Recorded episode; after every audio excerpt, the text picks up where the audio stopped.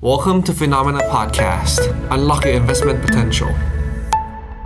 ครับ สวัสดีครับ ต้อนรับคุณผู้ชมเข้าสู่การข่าวเช้า Morning Brief นะครับ สรุปข่าวสำคัญเพื่อไม่ให้คุณพลาดทุกโอกาสการลงทุนครับ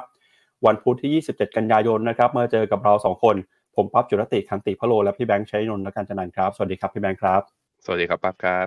ครับก็วันนี้พี่แบงค์ใส่เสื้อแดงมาเลยนะครับ อันนี้ไม่เกี่ยวอะไรกับเรื่องตลาดหุ้นเมื่อวานนี้ใช่ไหมครับ บังเอิญบังเอิญผมก็หยิบมาแล้วก็เออเออกมาใส่แผลครับไม่ได้เป็นสีมงคลเลยครับผมครับก็เมื่อวานนี้ตลาดหุ้นทั่วโลกไม่ค่อยดีสักเท่าไหร่เลยนะครับ ตลาดหุ้นของสหรัฐก็ปรับตัวลงมาเกินกว่า1%นะครับตลาดหุ้นยุโรปก็ติดลบไปเช่นกัน ส่วนตลาดหุ้นเอเชียเนี่ยก็ค่อนข้างน่ากังวลนะครับ มีหลาย ๆ ตลาดครับบรรยากาศดูไม่ค่อยดีเท่าไหร่หนึ่งในนั้นก็คือตลาดหุ้นของเวียดนามนะครับเมื่อวานนี้ตลาดหุ้นเวียดนามปรับตัวลงมาต่อ ติดต่อกัน 4 วันทำการแล้วครับ 4 วันที่ผ่านมาตลาดหุ้นเวียดนามติดลบไปแล้วประมาณ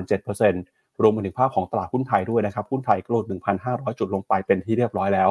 ตลาดกังวลกับหลายเรื่องนะครับโดยเฉพ้องยิ่งเรื่องของเศรษฐกิจโลก จากการเดินหน้าปรับขึ้นอัตราดอกเบี้ยของธนาคารกลางสหรัฐ ล่าสุดเนี่ยคุณเจมี่ไดมอนด์ออกมาพูดถึงขนาดว่า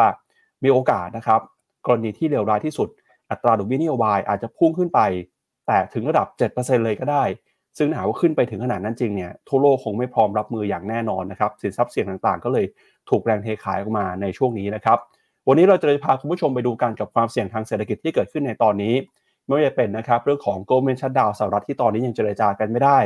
ความเสี่ยงการขึ้นดอกเบี้ย GDP จีนนะครับล่าสุด นักวิเคราะห์จาก Bloomberg ก็ออกมาปรับลดประมาณการการเติบโตอีกแล้ว ลงมาเหลือไม่ถึง 5%แล้วเดี๋ยวจะพาไปดูตลาดหุ้นเวียดนามด้วยนะครับรวมถึงตลาดหุ้นไทยว่ามีอะไรที่น่ากังวลอยู่บ้างครับครับ งั้นเดี๋ยวเราไปเริ่มต้นดูกันกับภาพของตลาดหุ้นเมื่อคืนนี้ก่อนนะครับ ในฝั่งของสหรัฐอเมริกาครับดัชนีดาวโจนส์เมื่อวานนี้ติดลบไป 1.14%นะครับมาเคลื่อนไหวอยู่ที่ระดับ 33,618 จุด ส่วน S&P 500 ติดลบไป 1.47% NASDAQ นะครับร่วงลงไป 1.5%แล้วก็หุ้นขนาดกลางขนาดเล็ก Russell Small Cap ตอนนี้ก็ติดลบไปต่อ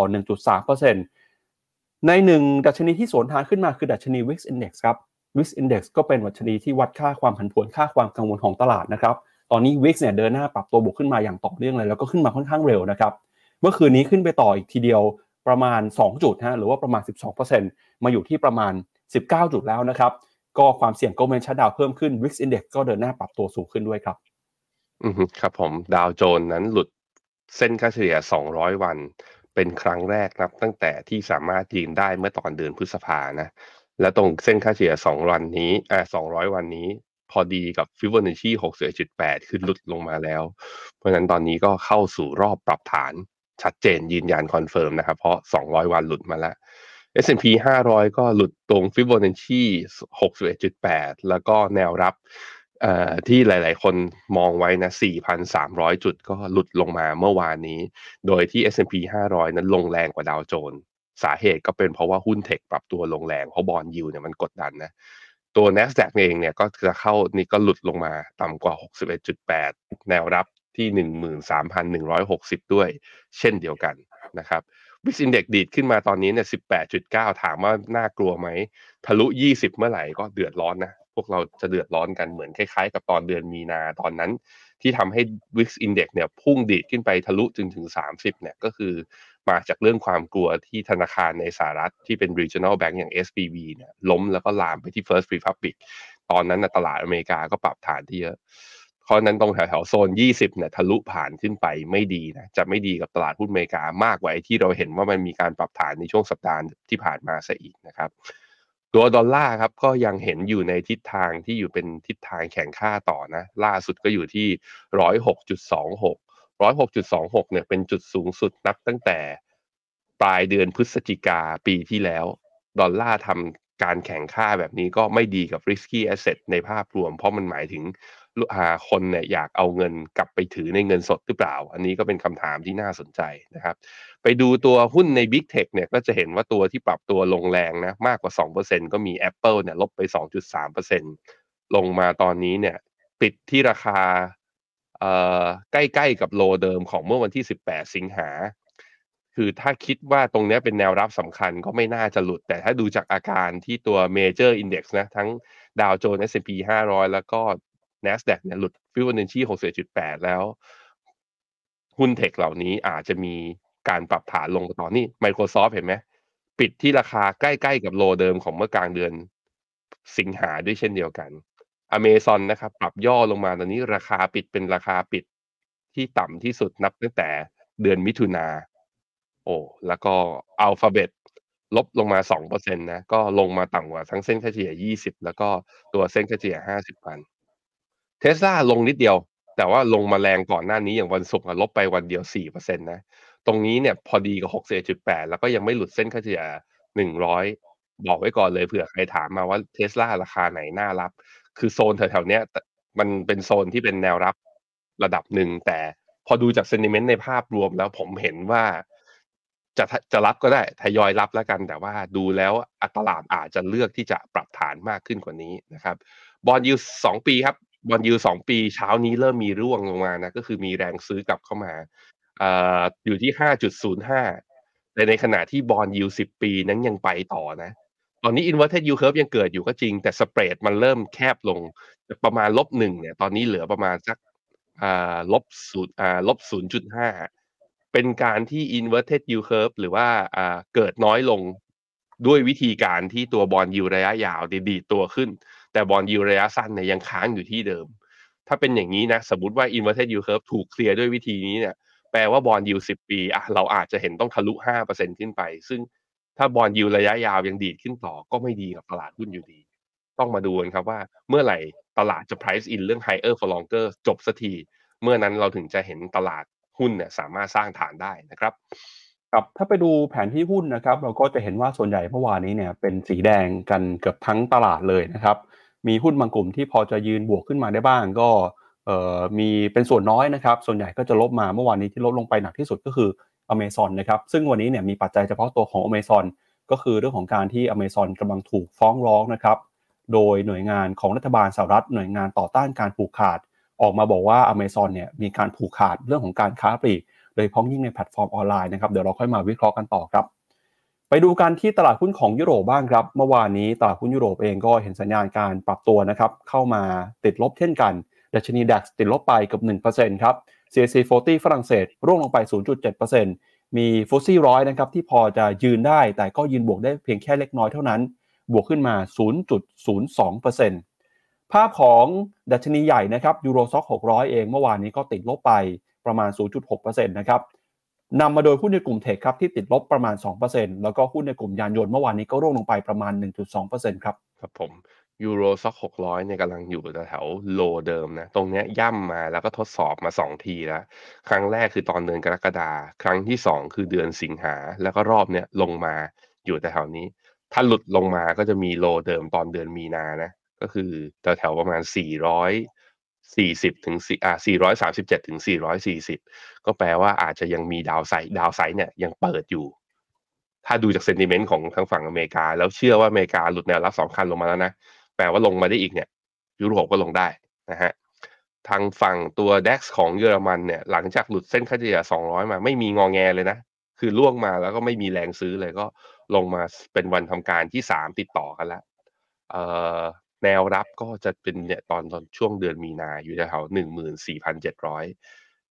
ไปดูค่าเงิน ค่าเงินยูโรมาเทียบกับดอลลาร์เนี่ยยังอ่อนค่าต่อเนื่องล่าสุดอยู่ที่หนึ่งจุดศูนย์ห้าปอนด์อยู่ที่หนึ่งจุดสองหนึ่งถ้าเทียบ เมื่อยูโรกับไทยบาทนะ ตอนนี้ยูโรกับไทยบาทอยู่ที่สามแปดจุดห้ามันยังอยู่ในโซนแข็งๆสาเหตุเป็นเพราะว่าบาทเราอ่อนมากๆในช่วงนี้นะฮะในขณะที่ค่าเงินปอนด์เนี่ยอยู่ที่สี่สิบสี่จุดสองเจ็ดเออ คือยูโรเนี่ย มาอ่อนค่ามาเทียบกับดอลลาร์แต่กลายเป็นว่าพอเทียบกับสกุลอื่นไม่เยอะสาเหตุเนี่ยไม่ไปเทียบกับไทยบาทไม่ได้เปลี่ยนแปลงว่าอะไรบาทเราดูมีปัญหาจริงในช่วงนี้คืออ่อนค่อนข้างแรง ตั้งแต่ต้นปีแต่อ่อนไปแล้วสี่เปอร์เซ็นต์นะครับ ครับ ไปดูต่อนะครับที่ตลาดหุ้นของเอเชียบ้างครับ เช้านี้เปิดมาตลาดหุ้นญี่ปุ่นก็ร่วงลงไปต่อนะครับนิกกี้225 ติดลบไปประมาณ 0.9%ครับ ความกังวลก็มาจากตัวเลขเศรษฐกิจนะครับ ช่วงนี้ที่ออกมาไม่ค่อยดี รวมไปถึงนะครับการส่งสัญญาณขึ้นดอกเบี้ยของเฟด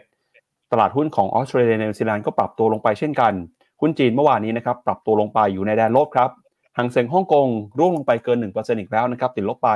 1.4%เมื่อวานนี้อย่างหุ้นของ China Evergrande เนี่ยก็ปรับตัวลงมาต่ออีกประมาณ8%นะครับหลังจากมีปัญหามีความเสี่ยง เรื่องของการไม่สามารถชำระหนี้หุ้นกู้ภายในประเทศได้ทำให้หุ้นของ China Evergrande นะครับผ่านไป 2 วันเนี่ยลงมาวันแรกประมาณ 25%วันที่ 2 ประมาณ 8%รวมๆกันก็ติดลบไปพอสมควรเลยครับ ส่วนตลาดหุ้นไทยครับเมื่อวานนี้เซ็นดีเด็กสุดท้ายแล้วก็ไม่สามารถยืนรักษาระดับ 1,500 ได้ ติดลบไป 13 จุดนะครับมาอยู่ที่ 1,494 จุด หุ้นไทยเองก็มีหลากหลายปัจจัยที่เข้ามาแสดงความกังวลนะครับ ทั้งเรื่องของปัจจัยในต่างประเทศ เรื่องการขึ้นดอกเบี้ย แล้วก็มีปัญหาเฉพาะตัวในบ้านเราด้วยนะครับสะท้อนจากค่าเงินบาทที่อ่อนค่าอย่างรวดเร็ว แล้วก็บอลยูบ้านเราก็ปรับตัวร้อนแรงขึ้นมาเช่นกันครับก็สะท้อนถึงแรงขายที่เกิดขึ้นจากในตลาดตราสารหนี้ส่วนตลาดหุ้นเกาหลีใต้นะครับวันนี้เปิดมาติดลบนะฮะหุ้นของอินเดียก็ร่วงลงไปเช่นกัน แล้วก็ที่น่าสนใจคือหุ้นของเวียดนามครับพี่แบงค์ VN30 ครับเมื่อวานนี้ติดลบไปต่ออีก 0.57% รวม 3-4 วันทำการเนี่ยถ้าดูเฉพาะตลาดหุ้นเวียดนามนะครับติดลบกันรวมกันแล้วประมาณ 7%ครับ VN 30ก่อนเลยฮะ VN 30เมื่อวานเนี้ยพยายามที่จะปิดบวกให้ได้นะ แต่ว่า sentiment เอเชียมันมันหน่วงเขาจริง ๆ ก็เลยทำให้หลุดเส้นค่าเฉลี่ย 100 วัน เป็นครั้งแรกตั้งแต่นับตั้งแต่ทะลุขึ้นไปเมื่อเดือนพฤษภา ซึ่งตรงราคาปิดตรงเนี้ยของวันก่อนหน้าเนี้ยมันแปลว่าตัวเวียดนามเนี่ย คือเกิด pattern ที่เป็น double top ไปแล้วเรียบร้อย ถ้าเป็นอย่างนี้ downside ก็จะเปิดมาอีกก็คือเส้นค่าเฉลี่ย 200 วันมีโอกาสเห็น อันนี้บนสัญญาณทางเทคนิคนะ บนสัญญาณทางเทคนิค ใครที่ฟังอยู่ก็ต้องรู้ว่าตัวเองอะอยากจะถือเวียดนามหรือ asset ใดๆก็แล้วแต่ที่ผมเปิดให้ดูดัชนีเนี่ย ลงมาคุณเตรียมจะซื้อ หรือคุณเป็นคนเล่น short term คุณใช้สัญญาณทางเทคนิค หรือปัจจัยทางพื้นฐาน อันนี้คุณต้องมาพิจารณาดู อย่าเชื่อในมุมมองพวก เทคเพราะเวลามันลงมันลงแป๊บเดียวอะสมมุติว่าขายไปนะ ลงมาเส้นเฉลี่ย200พอตลาด sentiment กลับข้าง พอมันดีดกลับขึ้นมา ลืมซื้อมาเสร็จก็ก็กลายเป็นเดี๋ยวจะเสียโอกาสอีกด้วยเหมือนกันนะครับ แต่ระยะสั้นตอนนี้มัน downside มันเปิดเพราะมันหลุดแนวรับลงมานะฮะตัวนิกเกิ225ครับก็หลุดเส้นค่าเฉลี่ย100วันลงมาด้วยเช่นเดียวกันนะครับบายไอตัว sell สัญญาณเนี่ยกดมาตั้งแต่ตอนสัปดาห์ที่แล้วแหละ TOPIX เนี่ยที่ outperform มาก่อนหน้านี้นะตอนที่ลากขึ้นไปแล้วทำ new high เนี่ย กลายเป็นว่าตอนรอบของการลงเนี่ยเริ่มเห็น TOPIX เริ่มเนี่ย magnitude ของการลงเริ่มแรงกว่านิกเกิวันนี้นิกเกิเปิดลบอยู่ 0.7%แต่ TOPIX ลบ 0.85 นะครับ KOSPI เกาหลี อันนี้ต้องพูดถึงหน่อยเพราะมีคนถามกันเข้ามา แล้วก็เรามีใส่ technical call เข้าไปด้วย technical call ถ้าดูจากบทความอะเราใช้เส้นค่าเฉลี่ย 200 วันเป็นแนวรับ ซึ่งมันหลุดเมื่อวานนี้นะ วันนี้เนี่ยได้แท่งสีเขียวก็จริงก็คือว่ามีแรงซื้อมากกว่าแรงขาย แต่เนื่องจากว่าเปิดนะเปิด low ของวัน มันจึงทำให้ตัวดัชนีตัว KOSPI เนี่ยติดลบอยู่ 0.27%คือก็ต้องทำตามระบบ ถ้าคุณใช้ technical call เข้าเกาหลีเพื่อซื้อลงทุนระยะยาวก็ถือไป แต่ถ้าเข้าเทคนิคอลเนี่ยเซนเ i เมนต์มันไม่ดีแล้ว ก็ต้องยอมรับนะครับว่าอาจจะลงมาหลุดได้อีกเพราะว่ามันหลุดเส้นค่าเฉลี่ย 200 วันลงมาแล้ว เพราะนั้นก็จะเดี๋ยวจะมีบทความ stop loss สำหรับใครที่ลงทุนในเทคเอที่ตัวหุ้นเกาหลี หรือว่ากองทุนเกาหลีไปนะ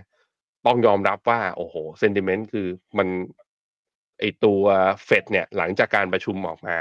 ภาพมันไม่ได้เป็นอย่างที่ตลาดแล้วก็นักวิเคราะห์คาดคำว่า higher for longer เนี่ยภาพมันชัดขึ้น เมื่อบอลยิวกำลังค้างงาน ตอนเนี้ยตลาดที่ปรับฐานกันอยู่ก็คือ price ว่าดอกเบี้ยจะลดไม่เร็วกันอยู่ ซึ่งเราก็ไม่รู้หรอกว่ามันจะ รงถึงจุดไหนที่มันคือจุดที่ตลาดปรับฐานแล้วพอใจต้องมารอดูกันนะครับห่างเสงกับตัว S share เปิดมาเช้านี้แล้วนะครับ ก็คือหยุดลงแล้วเลือดหยุดไหล แต่ว่าก็ไม่ได้บวกเยอะห่างเสงเนี่ยบวกได้ 5 จุดเท่านั้นเองบวก 0.03 ในขณะที่ S share บวก 0.01%ก็คือบวกแค่เพียง 5 จุดเท่านั้นนะครับทางฝั่งหุ้นไทยไฮไลท์ของวันนี้อีกตัวหนึ่งก็หุ้นไทยต้องพูดถึงหน่อยเพราะว่า เมื่อวานนี้ลบไป 13.3 นะ 13.3 จุด แล้วก็เริ่มมี เอ่อ เริ่ม คือต่างชาติเริ่มมีขู่แล้วว่าเป็นห่วงเรื่องวินัยทางการคลัง ที่มาของนโยบายเงินดิจิตอลหนึ่งหมื่นบาทเนี่ยมาแล้วจะดีไหม มาตรการกระตุ้นหรือการที่บาทยังอ่อนค่าอยู่เรื่อย ๆ แบบนี้ มันแปลว่าต่างชาติไม่เชื่อมั่นหรือเปล่า แต่สิ่งหนึ่งที่มันสะท้อนออกมาก็คือ หุ้นไทยเนี่ยนับตั้งแต่เข้าเดือนกันยาที่ผ่านมาเนี่ย ไม่ใช่ดิ อะตั้งแต่เข้าเดือนกันยาที่ผ่านมาเนี่ย คือมันลงทั้งเดือนจริง ๆ มันลงทั้งเดือนจริง ๆ ลงอย่างนี้จนเราแล้วก็เมื่อวานเนี้ยหลุดหนึ่งพันห้าร้อยจุดมาด้วย แล้วก็มีแรงขายมานะ เฉพาะอ่าตั้งแต่เดือนต้นเดือนกันยาเนี้ยต่างชาติขายไปแล้วเกินสองหมื่นล้านนะถ้านับทั้งปีเนี่ยขายมาจะแสนหกแล้วโอ้โห ขายหนักมากนะฮะมาดูโลเดิมกันเลย อย่างเงี้ยผมคิดว่าน่าจะเห็นครับหนึ่งพันสี่ร้อยหกสิบหนึ่งพันสี่ร้อยเจ็ดสิบ มาถึงจุดนี้แล้วก็มาดูโลเดิมกันว่า จะสามารถเอาอยู่หรือเปล่า ไปดูค่าเงินบาทเมื่อเทียบกับดอลลาร์บาทก็อ่อนทะลุหกสิบเอ็ดจุดแปดขึ้นมาแล้ว มาแล้วพี่พี่บาทเรามาเรื่อยๆนะฮะ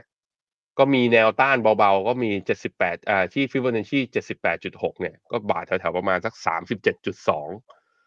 คือมันต้องมีมาคือ ทิศทางค่าเงินอะ มันดูได้ถ้าในเรื่องของนโยบายการเงิน หรือภาพรวมของเศรษฐกิจมันไม่ได้เปลี่ยนแปลงบนสัญญาณมันก็จะเป็นอย่างเงี้ย มันก็จะอาจจะมีโอกาสไปถึง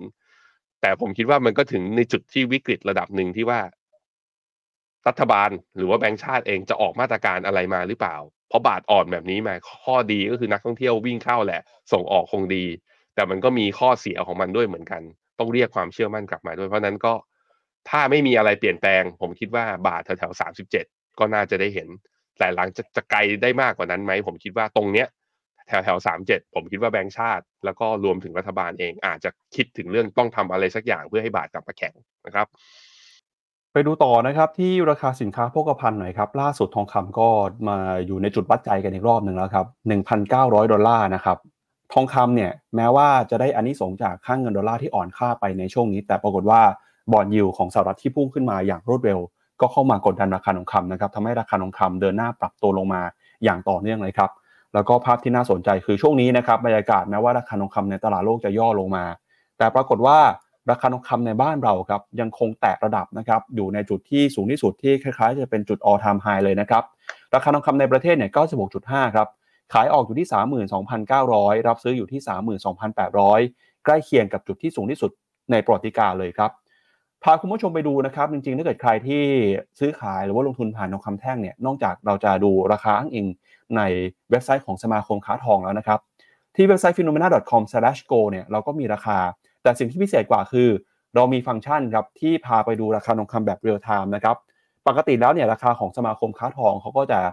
ซื้อขายกันนะครับ ประกาศเป็นเวลาเป็นช่วง แต่ใน Finnomena เนี่ยเรามีการคำนวณนะครับราคาทองคำแบบเรียลไทม์ แล้วก็เอาอัตราแลกเปลี่ยนเนี่ยมา convert นะครับเป็นรูปของเงินบาทให้เลย ก็จะเห็นว่าแนวโน้มนะครับราคาทองคำในช่วงที่ตลาดปิดไปแล้วจะเป็นอย่างไร ล่าสุดนะครับใน finnomena.com/gold ราคาทองคำแบบเรียลไทม์ในฝั่งของขายออกนะครับอยู่ที่ 32,748 บาท ก็เห็นการย่อตัวลงมานะครับแต่ถ้าหากว่าไปดูภาพใหญ่เนี่ยก็แนวโน้มราคาทองคำแท่งในบ้านเรายังคงอยู่ในระดับสูงเอ่อ ที่เป็น all time high นะครับ ตอนนั้นเคยขึ้นไปแถวประมาณ 33,000 ตอนนี้อยู่ที่ประมาณ 32,800 บาทนะครับ ก็ย่อลงมาเล็กน้อยครับ แล้วก็ราคาน้ำมันครับ ราคาน้ำมันในตลาดโลกนะครับ เช้านี้ขยับขึ้นมาอยู่เหนือ 90 ดอลลาร์กันได้อีกแล้วนะครับ WTI ครับ 91 ดอลลาร์ ส่วนราคาน้ำมันดิบเบรนท์92 ดอลลาร์ครับ อือฮึครับผม ราคาทองเนี่ยลงมาร่วงลงมาต่ำกว่าเส้นค่าเฉลี่ยหนึ่งอ่าสองร้อยวัน และดอลลาร์แข็งค่าก็กดดันราคาทอง แต่ว่ากดดันไปถึงจุดหนึ่งนะถ้าตลาดหุ้นปรับฐานแล้วคือมีท่าทีปรับฐานแรงอะก็ต้องมาดูว่าทองจะกลับทิศตัวเอง บอกว่าตัวเองเป็นเซฟฮาเว่นแล้วก็จะดีดกลับมาได้หรือเปล่า เพราะว่าแนวต้านไอ้ไอ้แนวรับอ่าหนึ่งพันเก้าร้อยเนี่ยเป็นแนวรับจิตวิทยา ไม่ได้มีความหมายใด ๆ นะ ในเชิงสัญญาณทางเทคนิคมันเป็นแนวรับจิตวิทยา ถ้าหลุดลงมาก็มีโลเดิม ตรงเมื่อตอน 18 สิงหา แถวแถว1,889หลุดตรงนี้ไปก็แปลว่าดอลลาร์ต้องแข็งโป๊กมากกว่านี้อีก โอ้ถ้าเห็นตรงนั้นเนี่ยก็คือตลาดหุ้นน่าจะปรับฐานจริงจังแล้ว ถ้าอย่างนั้นคือ ถ้าเราเห็นทองหลุดตรงนี้ดอลลาร์แข็งทะลุร้อยเจ็ดร้อยแปดขึ้นไปอะภาพที่บอกว่าไตรมาสสี่จะดี Santa Claus rally จะมาตลาดหุ้นอเมริกาจะพักฐานระยะสั้นให้เราซื้อภาพนั้นจะเปลี่ยนทันที เพราะฉะนั้นไม่ควรหลุดนะ ทองก็ไม่ควรหลุดดอลลาร์ก็ไม่ควรแข็งต่อไปมากกว่านี้ มันทึกมัน ซึ่งมันจะดีกับเราก็คือหมายความว่า ไอ้หุ้นอเมริกาเนี่ยที่ย่อๆมาเนี่ย ก็แปลว่ามันถึงมันจะหลุดฟิบอนัชชีลงมา แต่ถ้าเสแถวเส้น 200 นะ S&P 500 เนี่ยถ้ายืนได้ ก็อาจจะเป็นโอกาสให้เราได้กลับมาซื้อของถูกก็ต้องมาดูกัน ในแง่ของทองก็มาดูเนี่ยครับหลุดพันเก้ามาไม่ได้มีปัญหา ไม่ได้มีปัญหาไม่ได้น่ากลัวอะไรไอ้หลุดหนึ่งแปดแปดแปดเนี่ยเลขเนี้ยสำคัญกว่านะครับ ในขณะที่ราคาน้ำมันพอเห็นเรื่องราคาน้ำมันพี่ปั๊บก็เลยรู้สึกว่าโอ้โห สงสัยคือเฟดคงยังไงก็ไม่ลดดอกเบี้ย เพราะนี่ไง เงินเฟ้ออาจจะเริ่มกลับมาได้เยอะๆ ยาวๆ อีกในไตรมาสสี่เนี่ยก็เพราะราคาน้ำมันนี่แหละ WTI ยังอยู่ทะลุมากกว่า 90 เหรียญนะ ในขณะที่เบรนท์อยู่ที่ 92.3 ก็เส้นค่าเฉลี่ยระยะสั้นตัว20 วันก็ยังไม่ได้หลุดลงมา เมื่อวานนี้ลงไป support ปุ๊บก็ดีดกลับขึ้นมาทันที น้ำมันยังอยู่ในทิศทางที่เป็นขาขึ้นอยู่นะครับ ครับ ก็เดี๋ยวก่อนไปดูประเด็นข่าวนะครับ ชวนคุณผู้ชมมางานสัมมนาครับสัมมนาพิเศษของ Finnomena นะครับเรื่องของภาษีครับ ก็หลังจากที่ทางกรมสรรพากรเปิดเผยนะครับ หลักเกณฑ์ในการเก็บภาษีรายได้จากต่างประเทศนะครับ ตอนนี้มีความคืบหน้าเป็นอย่างไรบ้าง แล้วในฐานะนักลงทุนเนี่ยต้องเตรียมตัวหรือว่าระวังระวังอะไรสำหรับการลงทุนในต่างประเทศบ้างนะครับ ก็ Finnomena จัดงาน Tax ต้อง save ภาษีต้อง talk นะครับ ชำแหละเรื่องภาษีแบบไม่มีกั๊กเลยครับ วันที่ 11 ตุลาคมนี้ มาเจอกันกับอาจารย์ยุทธนาศรีสวัสดิ์นะครับ จาก iTax นะครับ ลงทะเบียนในหน้าจอ QR code นะครับ แล้วก็มาติดตามมาได้งานนี้มีทั้งออฟไลน์แล้วก็ออนไลน์นะครับเดี๋ยวไปดูกันกับความเสี่ยงประเด็นใหญ่เรื่องแรกของเราในวันนี้นะครับ วันนี้เนี่ยส่วนใหญ่เป็นข่าวที่ต้องบอกว่าเข้ามาสร้างแรงกดดันให้กับตลาด แล้วก็ทำให้ตลาดหุ้นปรับตัวลงมาในช่วง 2-3 วันทำการนะครับ เรื่องแรกเลยที่ตอนนี้ตลาดกังวลกันก็คือเรื่องของความเสี่ยง government shutdown หรือว่าหน่วยงานรัฐบาลต้องหยุดทำการไปนะครับ เนื่องจากไม่สามารถผ่านร่างกฎหมายงบประมาณได้ ตอนนี้เหลือเวลาเพียงแค่ประมาณไม่ถึง 4-5 วันแล้วนะครับ ก่อนจะถึงเส้นตายวันที่ 30 กันยายน ที่รัฐสภาของสหรัฐต้องผ่านร่างกฎหมายงบประมาณฉบับใหม่ให้ได้ ไม่อย่างนั้นเนี่ยนะครับหน่วยงานรัฐจะต้องปิด ถ้าหากว่าปิดครั้งนี้จริงเนี่ยจะเป็นการปิดครั้งล่าสุดนะครับ ก่อนหน้านี้เนี่ยในรอบ 10 ปี ก็ถึงเส้นตายประมาณ 4 ครั้งนะครับ บางครั้งก็ผ่านได้ บางครั้งก็ผ่านไปไม่ได้ ครั้งนี้ความเสี่ยงก็ยังเป็นความเสี่ยงสำคัญที่มีอยู่นะครับ เพราะว่ายังไม่มีสัญญาณด้านบวกเลยครับว่าทั้งสองพักจะสามารถเจรจาบรรลุข้อตกลงเรื่องของงบประมาณค่าใช้จ่ายกันได้นะครับสำนักข่าวรอยเตอร์ระบุว่าทางฝั่งของสว.สหรัฐที่ครองเสียงข้างมากโดยพรรคเดโมแครตจะลงมติรับรองร่างกฎหมายที่เรียกว่า Stop Gap Funding Bill ครับ ซึ่งจะช่วยให้รัฐบาลสามารถเปิดทำงานต่อไปได้แบบชั่วคราว หลังจากที่งบประมาณที่ใช้อยู่จะหมดลงในเวลาเที่ยงคืน ของวันเสาร์ที่ 30 กันยายนนี้ โดยหากทั้งสองพรรคไม่สามารถตกลงกันได้ภายในเส้นตายดังกล่าว ลูกจ้างหลายแสนคนของรัฐบาลกลาง ก็จะต้องหยุดทำงานชั่วคราว แล้วก็บริการต่างๆของภาครัฐนะครับจะถูกระงับไว้ด้วย ตั้งแต่วันอาทิตย์นี้เป็นต้นไป เนื่องจากไม่มีเงินทุนสำหรับดำเนินการ รวมทั้งโครงการความช่วยเหลือด้านอาหาร รวมไปถึงนะครับการดำเนินการอุทยานต่างๆ ด้วยเริ่มตั้งแต่ตั้งแต่ปี 1981 ต้นมา รัฐบาลสหรัฐนะครับเผชิญกับสถานการณ์โกลเมนชัดดาวไปแล้ว 14 ครั้ง ซึ่งส่วนใหญ่เนี่ยใช้เวลาเพียงแค่ 1-2 วันนะครับก็สามารถกลับมาเปิดดำเนินการได้เลยไม่มีผลต่อเศรษฐกิจโดยรวมของประเทศมากนัก แต่ก็ตามนะครับในครั้งนี้ มีสถาบันจัดอันดับความน่าเชื่อถือหลายแห่งออกมาเตือนนะครับอย่าง Moody's เองก็บอกว่า ถ้าหากว่าเกิดโกลเมนชัดดาวในครั้งนี้ จะส่งผลกระทบด้านลบต่อความน่าเชื่อถือของสถานะทางการเงินรัฐบาลอเมริกัน เนื่องจากเป็นการตอกย้ำนะครับว่าการแบ่งขั้วทางการเมืองกระทบต่อความแข็งแกร่งทางการคลังของประเทศ แล้วก็ไม่ได้มีแค่ Moody's ครับล่าสุด Wells Fargo ออกบทวิเคราะห์เตือนครับบอกว่าถ้าหากรัฐบาลสหรัฐเผชิญกับเหตุการณ์ government shutdown ในครั้งนี้จริง จะส่งผลต่ออัตราแลกเปลี่ยนของค่าเงินดอลลาร์ค่าเงินดอลลาร์มีโอกาสอ่อนค่าไปประมาณ1ถึง1.5%นะครับพอความเสี่ยงกำลังเข้ามาแบบนี้ทำให้ประธานาธิบดีโจไบเดนครับอยู่เฉยไม่ได้ ต้องออกมาเรียกร้องนะครับให้สมาชิกพรรครีพับลิกันในฝั่งของสส.หนุนข้อตกลงของประธานสภาผู้แทนราษฎรเควินแมคคาร์ธี แล้วก็ตอนนี้นะครับคุณโจไบเดนก็บอกว่ากลุ่มขวาสุดโต่งในพรรครีพับลิกันเนี่ยเป็นกลุ่มเล็กๆที่ไม่ต้องการทำตามข้อตกลงที่เคยตกลงกันไว้ก่อนหน้านี้นะครับแล้วถ้าเกิดเกิดความเสียหายจริงเนี่ยชาวอเมริกันทุกคนนะครับจะต้องแบกรับความเสี่ยง แบกรับความเสียหายในครั้งนี้ โดยเมื่อวันจันทร์ที่ผ่านมานะครับก็มีประเด็นว่าสมาชิกของพรรครีพับลิกันกลุ่มขวาจัดบางคนนะครับแสดงความมั่นใจว่ารัฐบาลสหรัฐต้องปิดทำการอย่างแน่นอน แต่ประธานสภาเควินแมคคาร์ธีเนี่ยก็ยังคงมองว่ายังพอมีเวลา ในการเจรจาหาข้อตกลงกันได้นะครับ โดยเชื่อว่าจะได้รับการสนับสนุนจากพรรคเดโมแครตแล้วก็สมาชิกของพรรครีพับลิกันบางส่วนนะครับ แต่ถ้าหากว่าไม่สามารถทำได้ความเสี่ยงสำคัญคือ credit rating นะครับจะถูกปรับอันดับลง ล่าสุดเนี่ยในบรรดาบริษัท credit rating ของโลก 3 บริษัทใหญ่ก็คือเอ่อ Moody's S&P นะครับแล้วก็ Fitch เนี่ยตอนนี้เหลือเพียงแค่ Moody's เท่านั้นครับที่ยังคงอันดับความน่าเชื่อถือของรัฐบาลสหรัฐอยู่ที่ Triple A นะครับซึ่งเป็นระดับสูงสุด ด้วยมุมมองที่มีเสถียรภาพหรือ stable ขณะที่ S&P Global แล้วก็ Fitch Ratings นะครับออกมาหันจาก Triple A เนี่ยหรือว่าเหลืออยู่เพียงแค่ Double A plus กันมาตั้งแต่เออบางคนหันไปก่อนหน้านี้บางคนก็เพิ่งหันลงมาในปีนี้ครับก็กลายเป็นความเสี่ยงสำคัญที่จะเข้ามากดดันเศรษฐกิจแล้วก็กดดันบรรยากาศการลงทุนครับ อืมครับผมเอ่อถามว่าสรุปเร็วๆนะทำไม คุณแมคคาที่เขาถึงเป็นถูกเป้าเล็งขนาดนี้ก็คือตอนที่ไปเจรจาเดฟซิลลิงกับคุณโจไบเดนน่ะ มันเหมือนกับฝั่งหรือพับเบกันในมุมมุมมองหนึ่งนะ สมาชิกพรรคก็มองว่า ไม่น่าไปต่อรอง ไม่น่าไปจบเร็ว ไม่น่าไปยอม พอไม่น่าไปยอมก็คือ คล้ายๆ กับแขนอะแขนนี่คือพักเดียวกันนะนี่คือพักเดียวกัน เออ แล้วก็เลยมันเป็นที่มาที่ว่าคือพอเขารวมใจคือเป็นแกนนำของเอ่อทางฝั่งริพับลิกันก็จริง แต่พอรวมใจคนในพักไม่ได้ เกมการต่อรองมันก็คราวนี้ก็บอก คุณไปยอมครั้งนี้แล้วครั้งนี้ต้องไม่ มันก็เลยมาเดือดร้อนเนี่ยอย่างที่เราเห็นกันอยู่ แต่ถามว่าสถิติย้อนหลังเวลาอ่าอเมริกาเขามี government shutdown เกิดขึ้นเป็นยังไง เราเคยให้ดูกันแล้วอภิปับพาไปดูอีกทีหนึ่งก็จะเห็นว่าตั้งแต่ปีนู่นเลยยุค 80 เป็นต้นมานะตลาดหุ้นอเมริกาหลังจาก government shutdown เกิดขึ้นมาเนี่ย 15 ครั้งในตลาดติดลบแค่เพียงแค่ 3 ครั้งเท่านั้นพี่ปั๊บนอกนั้นเนี่ยก็ยังเป็นบวกอย่างล่าสุดตอนเดือนธันวาปี 2018 ลากยาวมาจนถึงเดือนมกรา ปี 2019 นะ ปิดไปเดือนหนึ่งเต็มๆเนี่ย34 วัน ตลาดหุ้น S N เอตลาดหุ้นอเมริกา S&P 500 ตอนนั้น บวกได้ประมาณ 9.3%เพราะฉะนั้นผลกระทบในเชิงของตัวตลาดหุ้นไม่ได้เยอะ แต่ว่าไอ้ที่มันตามจะตามมาคือไอ้ credit rating agency อย่างจะจ่อหั่นเครดิต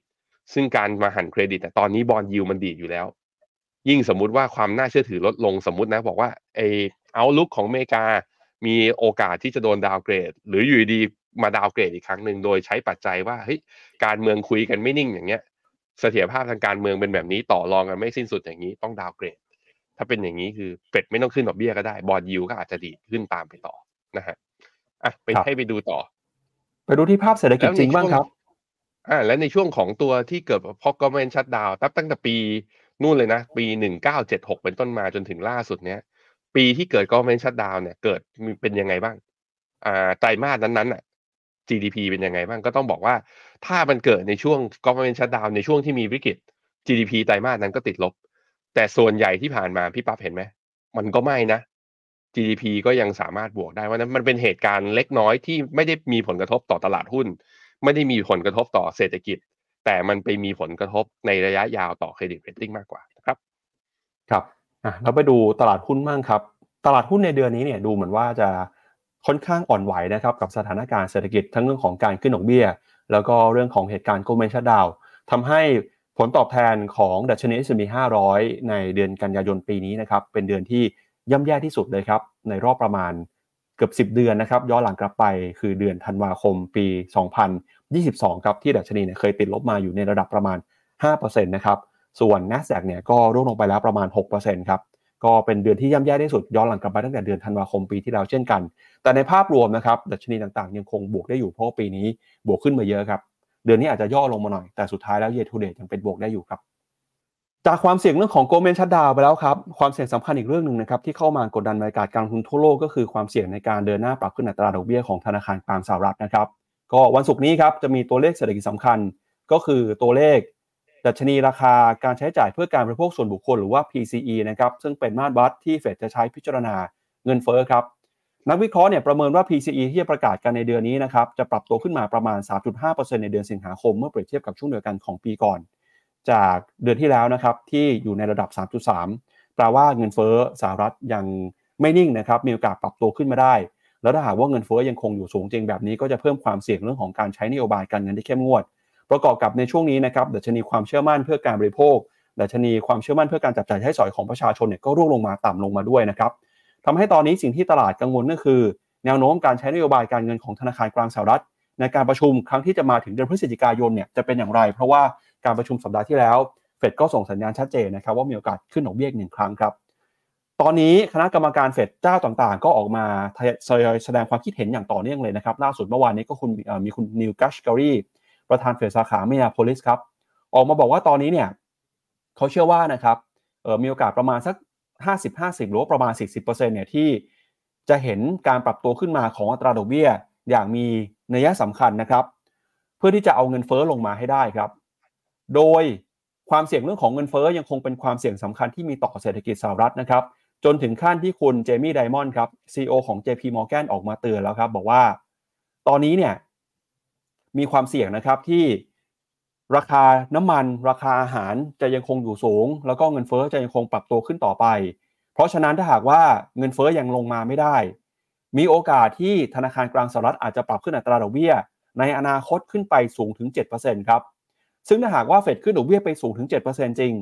ทั่วโลกตอนนี้ไม่พร้อมรับมือกับเรื่องนี้แน่ๆครับแล้วการขึ้นดอกเบี้ยในรอบนี้เนี่ยก็จะเป็นการขึ้นดอกเบี้ยท่ามกลางภาวะที่เศรษฐกิจชะงักงัน ในสถานการณ์ที่เงินเฟ้อสูงด้วย ที่เราเรียกกันก็คือ stagflation นะครับคุณเจมี่ไดมอนด์บอกครับบอกว่าถ้าหากมูลค่าทางเศรษฐกิจปรับตัวลงมา แต่อัตราดอกเบี้ยพุ่งสูงขึ้นไป เรื่องนี้จะสร้างแรงกดดันต่อระบบเศรษฐกิจนะครับ แล้วก็ไปอ้าง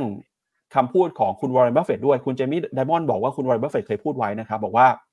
เราจะเห็นว่าใครที่แก้ผ้าเวลาอยู่ในน้ำเนี่ยก็ต่อเมื่อน้ำลดลงมานะครับ แน่นอนว่าสถานการณ์ตอนนี้เนี่ยคือน้ำเริ่มลดแล้วฮะ แล้วเราก็จะเห็นนะว่าใครพร้อมใครไม่พร้อมใครใส่กางเกงอยู่หรือว่าไม่ได้ใส่กางเกงนะครับคุณเจมี่เดมอนเชื่อว่าตอนนี้ไม่มีใครพร้อมแน่นอนที่จะรับมือกับดอกเบี้ยที่สูงถึง7%นะครับก่อนหน้านี้ครับเขาเคยบอกว่าเฟดจำเป็นต้องเดินหน้าขึ้นดอกเบี้ยเพื่อสกัดเงินเฟ้อนะครับอาจจะขึ้นไปแต่ระดับ 5%แต่เขาบอกมันมีความแตกต่างกันอยู่ ก่อนหน้านี้ตลาดเคยเชื่อว่าดอกเบี้ยเนี่ยจะสูงอยู่ในระดับ 3-5%แต่รอบนี้เนี่ยถ้ามุมมองเปลี่ยนไป ดอกเบี้ยขึ้นไปสูงถึง 7%เรนจ์ของดอกเบี้ยในระดับ 3-5 กับ 5-7 มันแตกต่างกันมาก เพราะฉะนั้นความเสียหายต่อเศรษฐกิจนะครับ กับอัตราดอกเบี้ยที่สูงถึง 7%ทั่วโลกตอนนี้มีความเสี่ยงอยู่สูงมากนะครับ โดยคุณเจมี่ไดมอนด์ก็บอกนะครับว่าตอนนี้มีโอกาสที่ธนาคารกลางสหรัฐจะเดินหน้าปรับขึ้นดอกเบี้ยต่อไป จากระดับปัจจุบันนะครับที่ 5.25 ถึง 5.5%ซึ่งแม้ว่าเป็นอัตราดอกเบี้ยที่สูงที่สุดในรอบ 22 ปีแล้ว แต่ความเสี่ยงเงินเฟ้อจะยังเป็นตัวกดดันนะครับให้ธนาคารกลางสหรัฐ ใช้นโยบายการเงินเข้มงวดต่อไป ถ้าหากว่าดอกเบี้ยขึ้นไปสูงขนาดนั้นจริง ก็จะส่งผลกดดันนะครับ ต่อต้นทุนทางการเงิน ความสามารถในการทำกำไรของบริษัทจดทะเบียน ความสามารถในการจับจ่ายใช้สอยของผู้บริโภคนะครับ ขณะที่ความเสี่ยงเรื่องของเศรษฐกิจจะเข้าสู่ภาวะถดถอยนะครับ ก็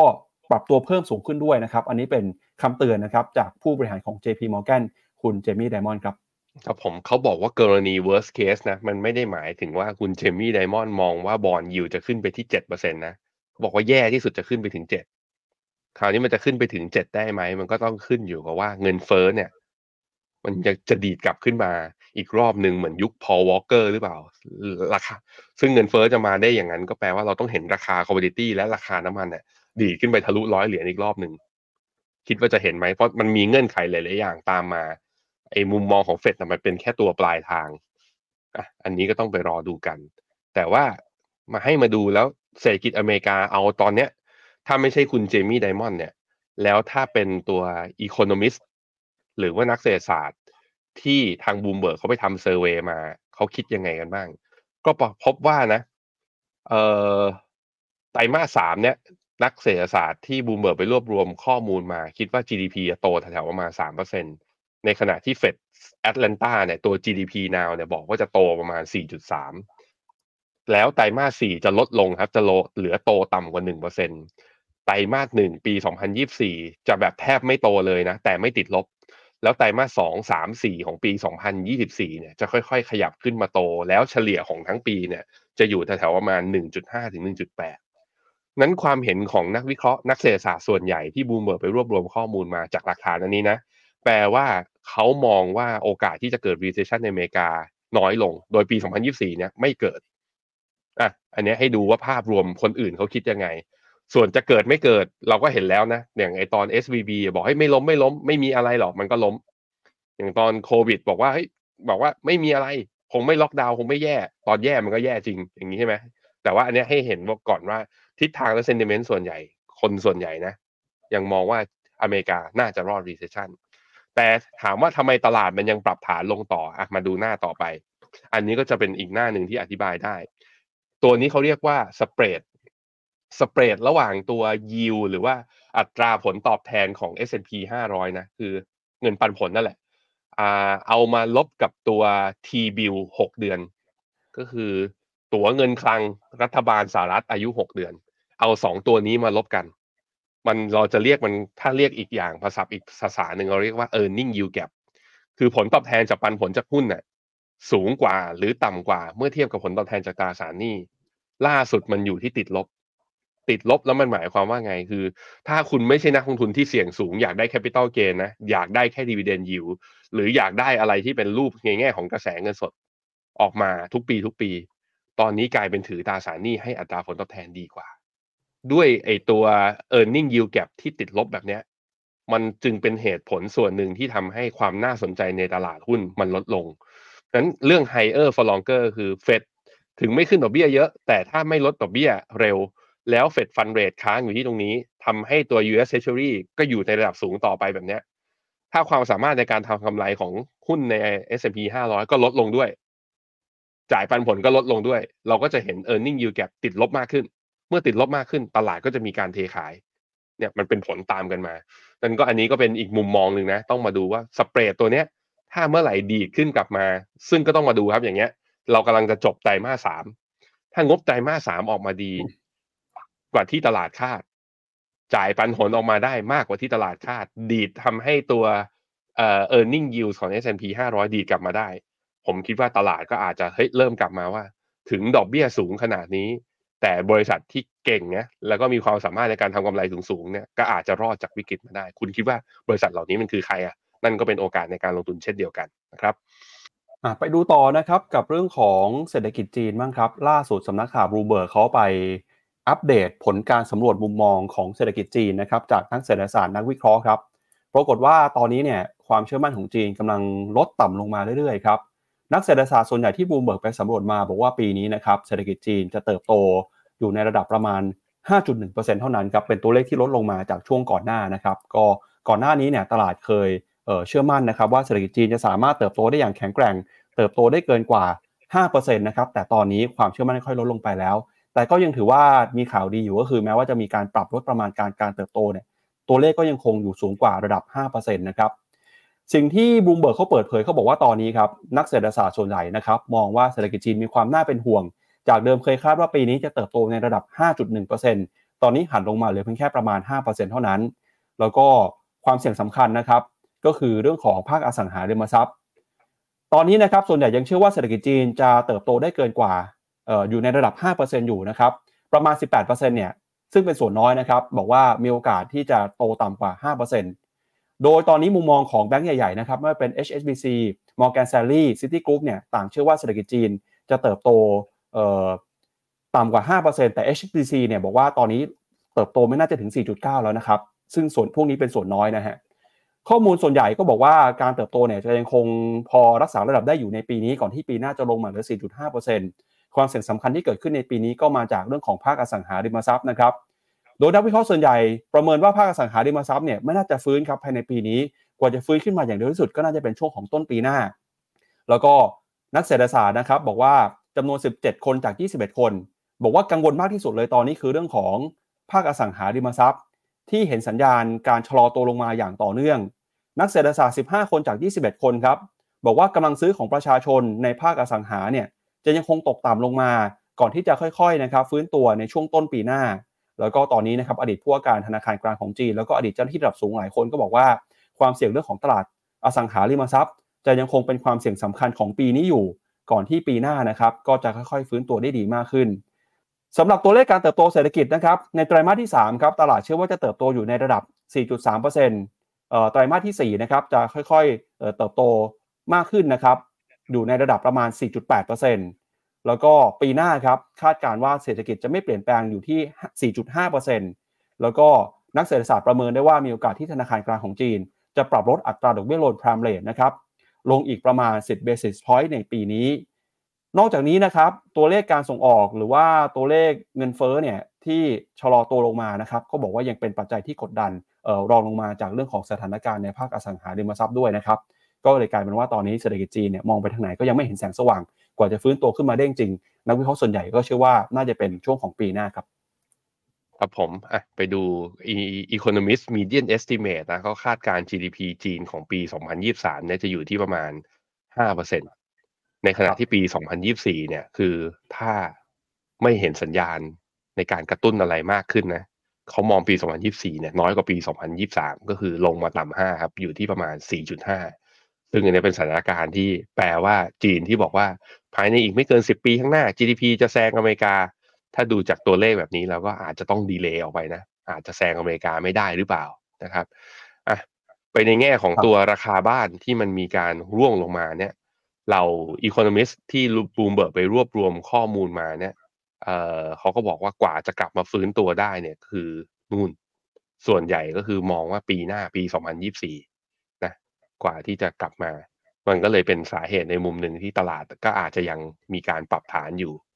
ไปดูในแง่ของ valuation ของตลาดหุ้นจีนเปรียบเทียบกับที่อื่นบ้างยาวๆเนี่ยมองเป็นยังไงบ้าง ตอนนี้ PE ของตัวหางเสงเนี่ยอยู่ที่ 8 เท่า อยากได้ของถูกประมาณหางเสงนะก็มีอีก 2 ที่ นั่นก็คือเวียดนามกับลาตินอเมริกา แต่ลาตินอเมริกาเป็น cyclical นะ ก็คือเป็นหุ้นวัฏจักรต้องระวังหน่อย แต่เวียดนามเนี่ยน่าสนใจ ในขณะที่ MSCI China เนี่ยอยู่ที่ประมาณ 9.8 ลงมาต่ำกว่า double digit อีกแล้ว ลงมาต่ำกว่า 10 เท่าอีกแล้ว 9.8 ไปดู NASDAQ ร้อยอย่างเงี้ยโอ้โหตอนนี้ นี่ลงมาจากลงมาประมาณ 5%เดือนกันยานะ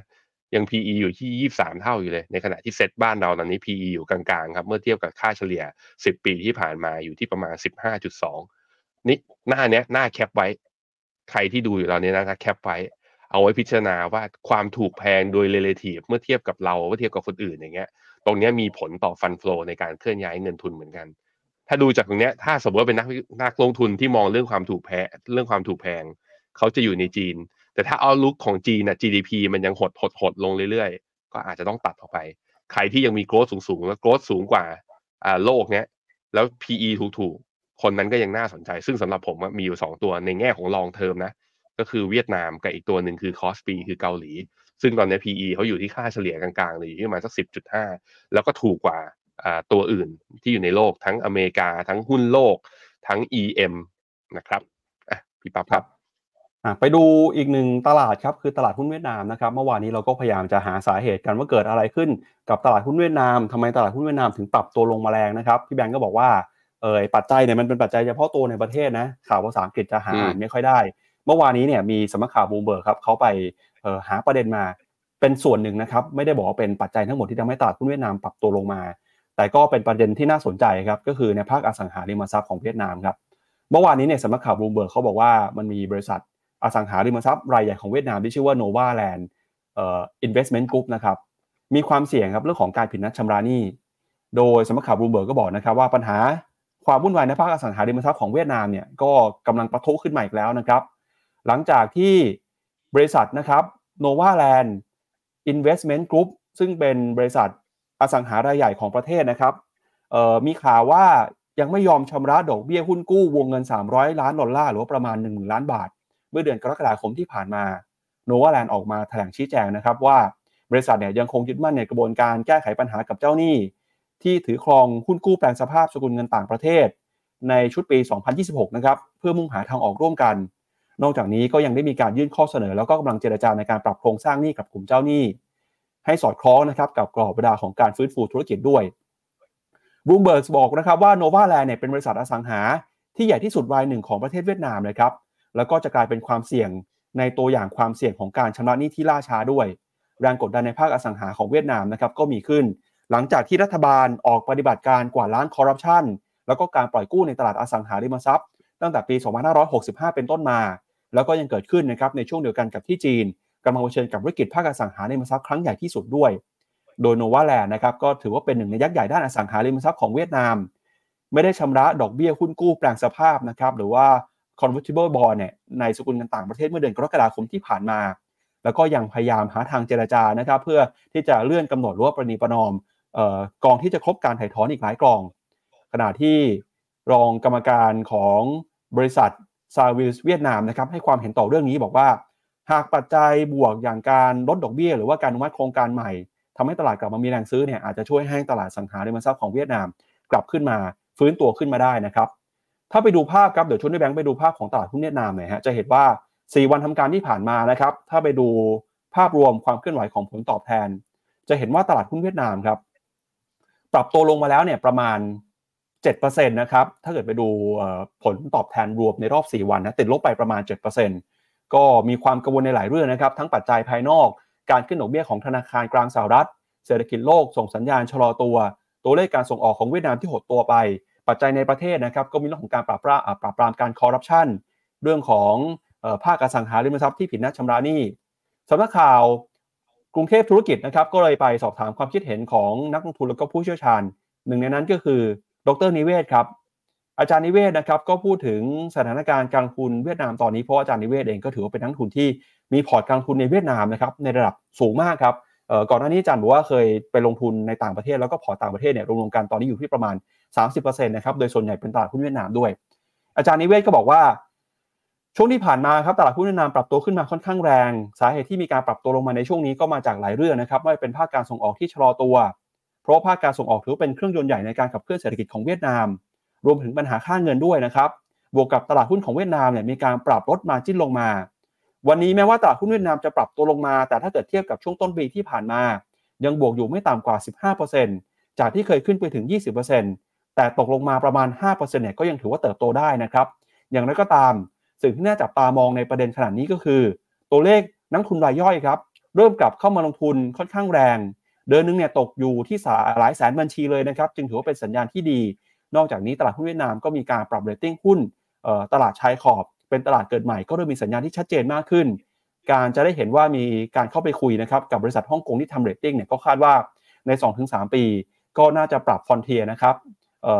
มาเป็นตลาดเกิดใหม่แล้วเป็น emerging market ได้นะครับอาจารย์นิเวศน์ก็ยังคงมีความเชื่อมั่นในตลาดหุ้นเวียดนามอยู่ครับ ครับผม นอกจากเรื่องตัวอสังหาของเขาที่มีปัญหา พี่ปั๊บไปเลยลองดูภาพ อีกตัวหนึ่งมันมีข่าวออกมาแยบๆออกมาที่ผมดูนะ ก็คือมันมีเรื่องอ่าโบรกเกอร์ข้างในเวียดนามเอง อาจจะมีการปรับเงื่อนไขในการปล่อยมาจินให้มันลดลง ให้ดูกราฟก็จะเห็นว่าจริงๆ แล้วหุ้นกลุ่มหนึ่งในเวียดนามเนี่ยที่มีการปรับตัวขึ้นมาได้ดีในช่วงที่ผ่านมาก็คือหุ้นหลักทรัพย์ เนี่ยทั้งตัว SSI Security VN Direct หรือ FTP Security จะเห็นว่าวิ่งขึ้นมาแรงกว่าตัวเวียดนาม Index ค่อนข้างเยอะนะ บางตัวเนี่ยวิ่งตั้งแต่เนี่ยต้นปีมาร้อยเปอร์เซ็นร้อยห้าสิบเปอร์เซ็นอย่างนี้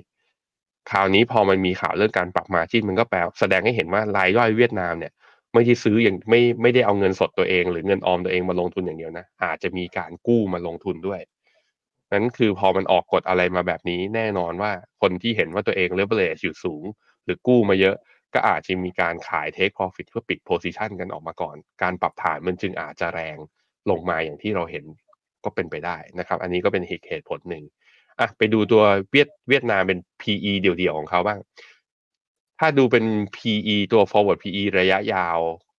ไอ้กราฟก่อนหน้านี้จะเห็นว่าอยู่ที่ PE เขาอยู่ที่ประมาณสัก 8.5 8.5เนี่ยก่อนหน้านี้อยู่ที่เท่าไหร่ก่อนที่จะมีการปรับฐานลงมารอบเนี้ยเวียดนามก็จริงๆก็เทรดที่ PE ไม่สูงกว่า 10 เท่า มานับตั้งแต่ประมาณเดือนพฤษภาเดือนมิถุนาปี 2022 นะ คือเทรดที่ PE ถูกอย่างนี้ แต่ถูกมากๆจริงๆเนี่ยลงไปถึงประมาณสัก 6.5 เท่า ตอนประมาณไตรมาส 4 ปี 2022 แล้วหลังจากนั้นก็วิ่งขึ้นมาเลยทันที มันก็ยังอยู่ในโซนถูกอยู่สำหรับผมคือ เพราะนั้นจังหวะในการลงทุนของเวียดนามเนี่ยย่อลงมารอบนี้ ก็ยังมีโอกาสในการซื้อแล้วลงทุนในระยะยาว เพียงแต่ภาพระยะสั้นเนี่ยการที่มันปรับฐานแรงแล้วลบตั้ง 4%แบบนี้เนี่ยแล้วสภาพภาวะตลาดโลกณตอนนี้ก็ไม่เป็นใจด้วย จึงอาจจะแบบว่าการ rebound เร็วๆ อาจจะไม่ได้เห็นมาก แต่เราก็เห็นกันหลายทีนะครับทุกคนว่าแบบเวียดนามวันหนึ่งลบสองเปอร์เซ็นอีกวันหนึ่งบวกกลับมาสองสามเปอร์เซ็นอย่างเงี้ยเป็นเรื่องปกติของเขาต้องยอมรับอีกเรื่องหนึ่งก็คือ เวียดนาม เป็นดัชนีที่ยังมีขนาดเล็ก แล้วก็อยู่ใน frontier market ไม่ได้อยู่ใน emerging market บางครั้งก็เคลื่อนไหวตามทิศทางของเอเชีย แต่ในช่วงที่ผ่านมาก็มีหลาย ๆ ช่วงเลย ที่ก็อินดี้อะคนอื่นเขาจะล่วงๆ ตัวเองอยากจะบวกก็บวกขึ้นมาได้ด้วยเช่นเดียวกัน เพราะนั้นเวลาลงทุนในเวียดนามเนี่ยต้องมองยาวๆหน่อยนะครับ ครับไปดูเพิ่มเติมกันนะครับ อีกหนึ่งเรื่องที่น่าสนใจก็คือเรื่องของ Amazon ครับ เมื่อวานนี้ราคาหุ้นของ Amazon นะครับซึ่งเป็นบริษัทอีคอมเมิร์ซยักษ์ใหญ่ในสหรัฐอเมริกา ราคามีการปรับตัวลงมาค่อนข้างแรงเมื่อเปรียบเทียบกับหุ้นในกลุ่มเทคโนโลยีตัวอื่นเลยนะครับสาเหตุก็มาจากปัญหาเฉพาะตัวเรื่องหนึ่งก็คือ การที่หน่วยงานต่อต้านการผูกขาดของสหรัฐเนี่ยออกมาฟ้องร้องอเมซอนนะครับในข้อหาดำเนินการผูกขาดการค้าปลีกออนไลน์ ซึ่งถือว่าเป็นการกระทำที่ผิดกฎหมายนะครับแล้วก็เป็นการเอาเปรียบผู้ขายแล้วก็คู่แข่งด้วยครับอเมซอนเนี่ยซึ่งเป็นยักษ์ใหญ่ด้านค้าปลีกออนไลน์นะครับตอนนี้ถูกหน่วยงานกำกับดูแลต่อต้านการผูกขาดของสหรัฐ ฟ้องร้องครับ โดยหาว่าบริษัทดำเนินการผูกขาดอย่างผิดกฎหมาย ทั้งบีบบังคับ แล้วก็เปรียบผู้ขายรวมไปถึงกีดกันแล้วก็ขัดขวางคู่แข่ง ไม่ให้เข้ามาอออยู่ในตลาดนะครับคดีฟ้องร้องครั้งใหญ่นี้ถือว่าเป็นการทดสอบฝ่ายบริหารของคุณโจไบเดนนะครับที่พยายามจะควบคุมพลังอำนาจของบรรดาบริษัทขนาดใหญ่ เรื่องของการผูกขาดนะครับ ซึ่งปัจจัยนี้เนี่ยเป็นปัจจัยที่เข้ามากดดันนะครับ โดยเมซอนก็ออกมาปฏิเสธนะครับ ข้อกล่าวหานี้อย่างสิ้นเชิงแล้วก็จะมีการฟ้องร้องการต่อสู้คดี ในชั้นศาลด้วยนะครับ ปัจจัยนี้ก็เลยเข้ามากดดันราคาหุ้นของอเมซอนนะครับ ในวันนี้ให้ปรับตัวลงมาแดง เดี๋ยวชวนให้แบงค์ไปดูราคาหุ้นอเมซอนหน่อยครับอะก็อย่างที่บอกไปตอนต้นชั่วโมงนะครับ ในรายการว่าตัวใน NASDAQ เนี่ยตัวที่ปรับตัวลงแรงที่สุดตัวหนึ่งก็คือ Amazon ลบลงมา 4%หลุดลงมาต่ำกว่าเส้นค่าเฉลี่ย 100 วัน เพราะก็นี่แหละฮะมีปัจจัยเฉพาะตัวเรื่องหน่วยงานหน่วยงานต่อต้านการผูกขาดเนี่ยมาฟ้องร้องก็เดี๋ยวก็ต้องมาดูกันต่อไป คราวนี้ฟ้องร้องมันจะจบที่ตรงไหนก็คือ ถ้าทำผิดจริงก็คือมีค่าปรับค่าปรับนี้ก็จะไปกระทบที่งบก็คือกำไรจะลดลงอะแต่ว่ามันยังคดียังไม่เป็นที่สิ้นสุดแต่มันยัง uncertainty เกิดขึ้นแล้วความไม่แน่นอนเกิดขึ้นแล้ว แล้วเป็นความเสี่ยงในเชิงว่าเออไม่ใช่ความเสี่ยงที่จะเซอร์ไพรส์ในทางขึ้นด้วย ตลาดก็เลือกที่จะปรับฐานก่อนนะครับอ่าแนวรับเส้นค่าเฉลี่ย 200 วันเนี่ยอยู่แถวๆประมาณหัวของเวฟหนึ่งพอดีเลยเออรอบดีดขาขึ้นรอบที่ผ่านมา 113 เหรียญ อเมซอนอาจจะลงมาได้ถึงตรงนี้เลยนะ ถ้าสมมติว่าเออเกิดว่าคดีฟ้องร้องกันเป็นเรื่องใหญ่โตกันขึ้นมามากกว่านี้ ไปดูที่แง่ของนักวิเคราะห์แล้วกันครับ พี่ปั๊บเอ่อ earning revision ของตัว Amazon เป็นยังไง ถ้าต้องบอกว่าในแง่ของตัว operation อ่า prof อ่า operation profit ของเขาเนี่ย จริง ๆ แล้วกำไรเนี่ย นักวิเคราะห์ปรับประมาณการดีขึ้นเรื่อย ๆ นะ target price เนี่ย ตลาดเนี่ยให้ เป้าหมายของหุ้น Amazon เนี่ยในอีกหนึ่งปีข้างหน้าคือร้อยเจ็ดสิบสามเหรียญ ตอนนี้ราคาเนี่ยอยู่ที่ร้อยยี่สิบหกก็แปลว่าจริง ๆ แล้วอะมีอัพไซด์เยอะนะ อัพไซด์ตั้งสามสิบแปดเปอร์เซ็นทีเดียว แล้วนักวิเคราะห์ที่ cover หุ้นตัวเนี้ยหกสิบสองรายเนี่ย recommend buy หกสิบคนด้วย เพราะฉะนั้นแต่มันมันคุณเจอเรื่องนี้เข้าไปว่าแปลว่าอะไรคือ ความเห็นของนักวิเคราะห์ก็เรื่องหนึ่งข่าวเวลาอะไรมันออกมากระทบระยะสั้น มันก็อาจจะเป็นคนละทางกับที่นักวิเคราะห์ คิดไว้ก็ได้ เพราะนั้นเราก็ต้องพึ่งตัวเองเยอะๆนะครับครับไปดูอีกหนึ่งบริษัทนะครับก็คืออาลีบาบาครับเอ่อล่าสุดเนี่ยสำนักข่าว CNBC นะครับรายงานว่าอาลีบาบาเตรียมจะส่งบริษัทโลจิสติกส์ในเครือนะครับก็คือไช่เหนี่ยวเข้าไปซื้อขายทำ IPO ในตลาดหุ้นฮ่องกงเดี๋ยวเราไปดูกันหน่อยว่า บริษัทนี้มีความสำคัญต่ออาลีบาบายังไงบ้างนะครับก็ในช่วงที่ผ่านมานะครับอาลีบาบาก็บอกว่าพยายามจะแตกบริษัทลูกแล้วก็เอาบริษัทลูกเข้าไประดมทุนเพิ่มเติมในตลาดหลักทรัพย์นะครับ ที่ผ่านมาก็มีหลากหลายธุรกิจนะครับไม่เป็นธุรกิจอีคอมเมิร์ซมีธุรกิจ cloud มีธุรกิจ digital media เอ่อ local consumer services แล้วก็รวมถึง logistics อย่าง logistics เนี่ยบริษัทที่เป็นบริษัทสำคัญก็คือใช่เหนียวนะครับ โดยมีสัดส่วนต่อรายได้ของอาลีบาบาอยู่ที่ประมาณ 5.4%ครับอาลีบาบาระบุนะครับว่าใช่เหนียวซึ่งเป็นบริษัทด้านโลจิสติกส์ในเครือเนี่ยจะเข้าไปซื้อขายในตลาดหุ้นฮ่องกง โดยอาลีบาบาจะยังคงถือหุ้นอยู่กว่า 50% หลังจากที่เข้าไปในตลาดหลักทรัพย์แล้วนะครับ แล้วก็ตามแผนการเนี่ยก็กำลังดำเนินการอยู่นะครับ โดยความเคลื่อนไหวนี้ ถือว่าเป็นหนึ่งในแผนการปรับโครงสร้างครั้งใหญ่ของอาลีบาบา โดยบอกว่าจะแตกธุรกิจออกเป็น 6 บริษัท แล้วก็ไช่เหนี่ยวจะเป็นบริษัทแรกที่เข้ามาทำ IPO อย่างเป็นทางการ ก่อนหน้านี้สำนักข่าวบลูเบิร์กเคยรายงานว่าไช่เหนี่ยวนะครับจะเสนอขายหุ้นต่อสาธารณชน อย่างเร็วที่สุดในช่วงสัปดาห์หน้า ส่งผลทำให้ราคาหุ้นของอาลีบาบาปรับตัวขึ้นมาได้ประมาณ5%ในวันศุกร์ที่ผ่านมาครับอือ ครับผมเขาจะไป list ที่ไหนเนี่ยที่ฮ่องกงใช่ไหมใช่ครับ ผมลองหาดูแล้วไม่มีอะพี่ปั๊บยังยังยังไม่เห็นโค้ดเขายัจะยัเข้าไม่ IPO เข้าครับวันไหนอะจะเข้าสัปดาห์หน้าอ๋อครับครับอะโอเคงั้นก็รอดูกันไปก่อน คืออาลีบาบาเป็นผู้ถือหุ้นก็จริง แต่ว่าเป็นเป็นเหมือนเป็นบริษัทพันธมิตรนะระดมทุนกันหลายคน แล้วนี่คือหนึ่งในยูนิคอร์นด้วย คือเป็นบริษัทลูกอาลีบาบาแล้วก็ยังเป็นยูนิคอร์นอีกมูลค่าเกินแสนล้านไปแล้วก็เดี๋ยวน่าสนใจลองดูกัน ว่าจะมาเปลี่ยน sentiment ของตลาดหุ้นทางฝั่งฮ่องกงได้หรือเปล่า ล่าสุดตอนนี้ฮ่องกงนะเปิดมาบวกแล้วบวก 0.9%ในขณะที่ S share บวกประมาณ 1%เขียวได้บ้าง เออ เห็นสีเขียวบ้างสงสัยผมต้องใส่เสื้อสีแดงมาเยอะๆเขาเรียกว่าเป็นคอนแบบมาสวนไงตลาดจะได้เขียวกันแบบนี้นะฮะครับเขียวเยอะๆหน่อยสิ บวกยังไม่ถึง1%เลยครับผม ครับ มุมมองนักวิเคราะห์บลูเบิร์กตอนนี้ส่วนใหญ่ยังชอบหุ้นอาลีบาบานะครับ39 รายให้คำแนะนำซื้อครับ มีหนึ่งรายให้คำแนะนำถือ ยังไม่มีใครแนะนำขายเลยนะครับ ปัจจุบันราคาอยู่ที่ 84 หยวนครับ ราคาเป้าหมาย 137 หยวน ก็มีอัพไซด์อยู่ 60%นะครับ แต่หุ้นจีนบรรยากาศไม่ดีตอนนี้ หลายคนอาจจะกังวลไม่ค่อยกล้าซื้อเท่าไหร่แม้ว่านักวิเคราะห์จะยังชอบอยู่ก็ตามครับไปดูคอมเมนต์หน่อยครับก่อนที่ไปดูเรื่องของตลาดหุ้นไทยบ้างว่าเป็นยังไงครับ สวัสดีทุกคนนะครับ สวัสดีคุณแซมซ่า คุณยาดา คุณซีเค คุณอาร์ค คนนี้อ่านว่าอะไรอะพี่ปั๊บอ่านว่าอะไร SYO ครับอ๋ออ่านเป็นตัวย่ออย่างนี้เลย อะ ทองเป็นยังไงบ้าง ทองผมมองหนึ่งแปดแปดแปดนะ ผมมองหนึ่งแปดแปดคือโลเดิม ตรงเนี้ยพันเก้าคิดว่ายัง มันไม่ได้เป็น มันไม่ได้เป็นแนวรับอะไรสำสำคัญทางเทคนิคไงบาทเวลานี้จะแข็งขึ้นได้ด้วยเงื่อนไขอะไรบ้าง ด้วยเงื่อนไขคือตลาดอ่าถ้าเป็นเองถ้าเป็นปัจจัยนอกประเทศนะ ก็คือเฟดไม่ให้เฟดตลาดต้องซึมซับเรื่อง higher for longer จบแล้ว แล้วก็มองว่า เออ ระดับนี้แหละ ฉันโอเค คิดว่ายิวจะไม่ค้างอยู่ที่ระดับสูง ดอลลาร์จะกลับมาเขาเรียกว่าทรงๆหรืออ่อนค่าได้บ้าง ถ้าเป็นอย่างเงี้ย บาทก็จะหยุดอ่อน ถ้าเป็นปัจจัยภายนอกนะ ถ้าปัจจัยภายในก็เรื่อง ผมคิดว่า ก็อาจจะมีส่วนด้วยเหมือนกันเรื่องนโยบายกระตุ้น แล้วก็นโยบายการใช้เงินงบประมาณของทางรัฐบาลชุดนี้เนี่ย มันเงินจะมาจากไหน ใช้ไปแล้วมีประสิทธิภาพจริงไหมทำให้ GDP โตขึ้นได้จริงหรือเปล่า ถ้าเรียกความเชื่อมั่นกลับมาได้ ก็ผมคิดว่าเงินก็จะหยุดไหลด้วยเช่นเดียวกัน คุณแคทเฮงถามว่าเก็บ NDQ ได้หรือยัง ความเห็นผม ความเห็นผมมันหลุด ฟดิไอ Fibonacci retracement ของ4.8อุตสาห์ขึ้นมาแล้วนะ มันหลุดลงไปใหม่ ดาวโจนต่ำกว่าเส้นเฉลี่ย200วันอีกครั้งหนึ่ง คือ pattern แบบนี้แปลว่าระยะสั้นยังปรับการปรับฐานยังคงมีอยู่นะครับมีคนถามเรื่องเกาหลีเข้ามา วันนี้จะมีออกบทความ cut loss ในมุมของ technical แต่ถ้าคุณแบบว่ามองยาวนะ ว่าเฮ้ยโลกไม่ได้ recession ไอทางฝั่ง global trade น่าจะกลับมาสินค้าพวก semiconductor ซึ่งเป็นสินค้าส่งออกหลักของตัวเกาหลีก็น่าจะฟื้น ถ้าเป็นแบบนี้คือ ถือ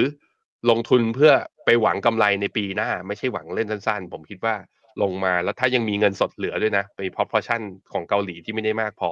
แบบว่าไม่ได้ไม่ได้มากจนแบบว่าแน่นพอร์ตแล้วเนี่ยก็สามารถทยอยสะสมได้ ต้องกลับไปพิจารณาที่ตัวเองก่อนว่า คิดกับพอร์ตนี้ยังไง ลงทุนไปเยอะหรือยังวางแผนเทรดยังไง เรามีเป้าหมายระยะสั้นระยะยาวนะครับแท็กลงทะเบียนที่ไหน เดี๋ยวตอนจบรายการเดี๋ยวให้พี่ปั๊บเปิดให้อีกทีหนึ่งนะครับเป็น เรื่องนี้ก็สำคัญนะ กระทบกับคนทุกคนที่มีรายได้จากต่างประเทศนะครับ คุณวีวินเอ่อ VIP บอกว่าคุณแบงค์ต้องใส่กางเกงสีแดงด้วย เอางั้นเลยเหรอ อ๋อคือเสื้อแดงเนี่ย มันเลยทำให้ตลาดเขียวได้ไม่ถึงหนึ่งเปอร์เซ็นถ้าผมกางเกงแดงด้วยเนี่ยเดี๋ยวตลาดจะบวกได้สองเปอร์เซ็นต์เลยอย่างนี้พี่แบงค์เหมือนป้าเคที่หรือเปล่าครับ หมายถึงผมเป็นป้าเคที่หรือยังไงฮะไม่เข้าใจคำถาม หมายถึงว่าล่วงอย่างเดียวอย่างเงี้ยเหรอ เฮ้ยไม่ดิไม่ดินะฮะอะไปพี่ปั๊บครับก็ไปดูบรรยากาศการลงทุนตลาดหุ้นไทยหน่อยครับ เมื่อวานนี้ดัชนีเซ็นดี x ร่วงลงไปนะครับ หลุด 1,500 จุดครับ ไปปิดที่ 1,494 จุดนะครับ ก็มีหลากหลายความคิดเห็นครับ เดี๋ยวเราไปดูมุมมองของนักวิเคราะห์หน่อยนะครับ นักวิเคราะห์จาก CGSMB ประเทศไทยออกมาระบุนะครับว่าการปรับตัวลงมาของหุ้นไทยเมื่อวานนี้เนี่ยเกิดขึ้นมาจากอัตราผลตอบแทนของพันธบัตรรัฐบาลไทยอายุ 10 ปี ที่ปรับตัวเพิ่มสูงขึ้นมา ส่งผลกระทบต่อตลาดหุ้นไทยนะครับ ประมาณ 50 จุด โดยมีความกังวลต่อเรื่องของการกู้ของภาครัฐนะครับ ทั้งของเดิมที่มีอยู่แล้ว แล้วก็ของใหม่ที่กำลังจะเข้ามากระตุ้นเศรษฐกิจ จึงคาดว่าอาจจะมีการออกพันธบัตรจำนวนมากในปีหน้า ส่วนกรณีนโยบายพักหนี้เกษตรกรนะครับที่เพิ่งจะอนุมัติออกมาก็ทำให้มีผลกระทบต่อกลุ่มไฟแนนซ์ที่ในอนาคตอาจจะมีการก่อหนี้จำนวนลงทะเบียนอาจจะลดน้อยลง รวมถึงกลุ่มธนาคารด้วย อย่างไรก็ตามนะครับก็ยังเป็นในเชิงของเซนติเมนต์เท่านั้น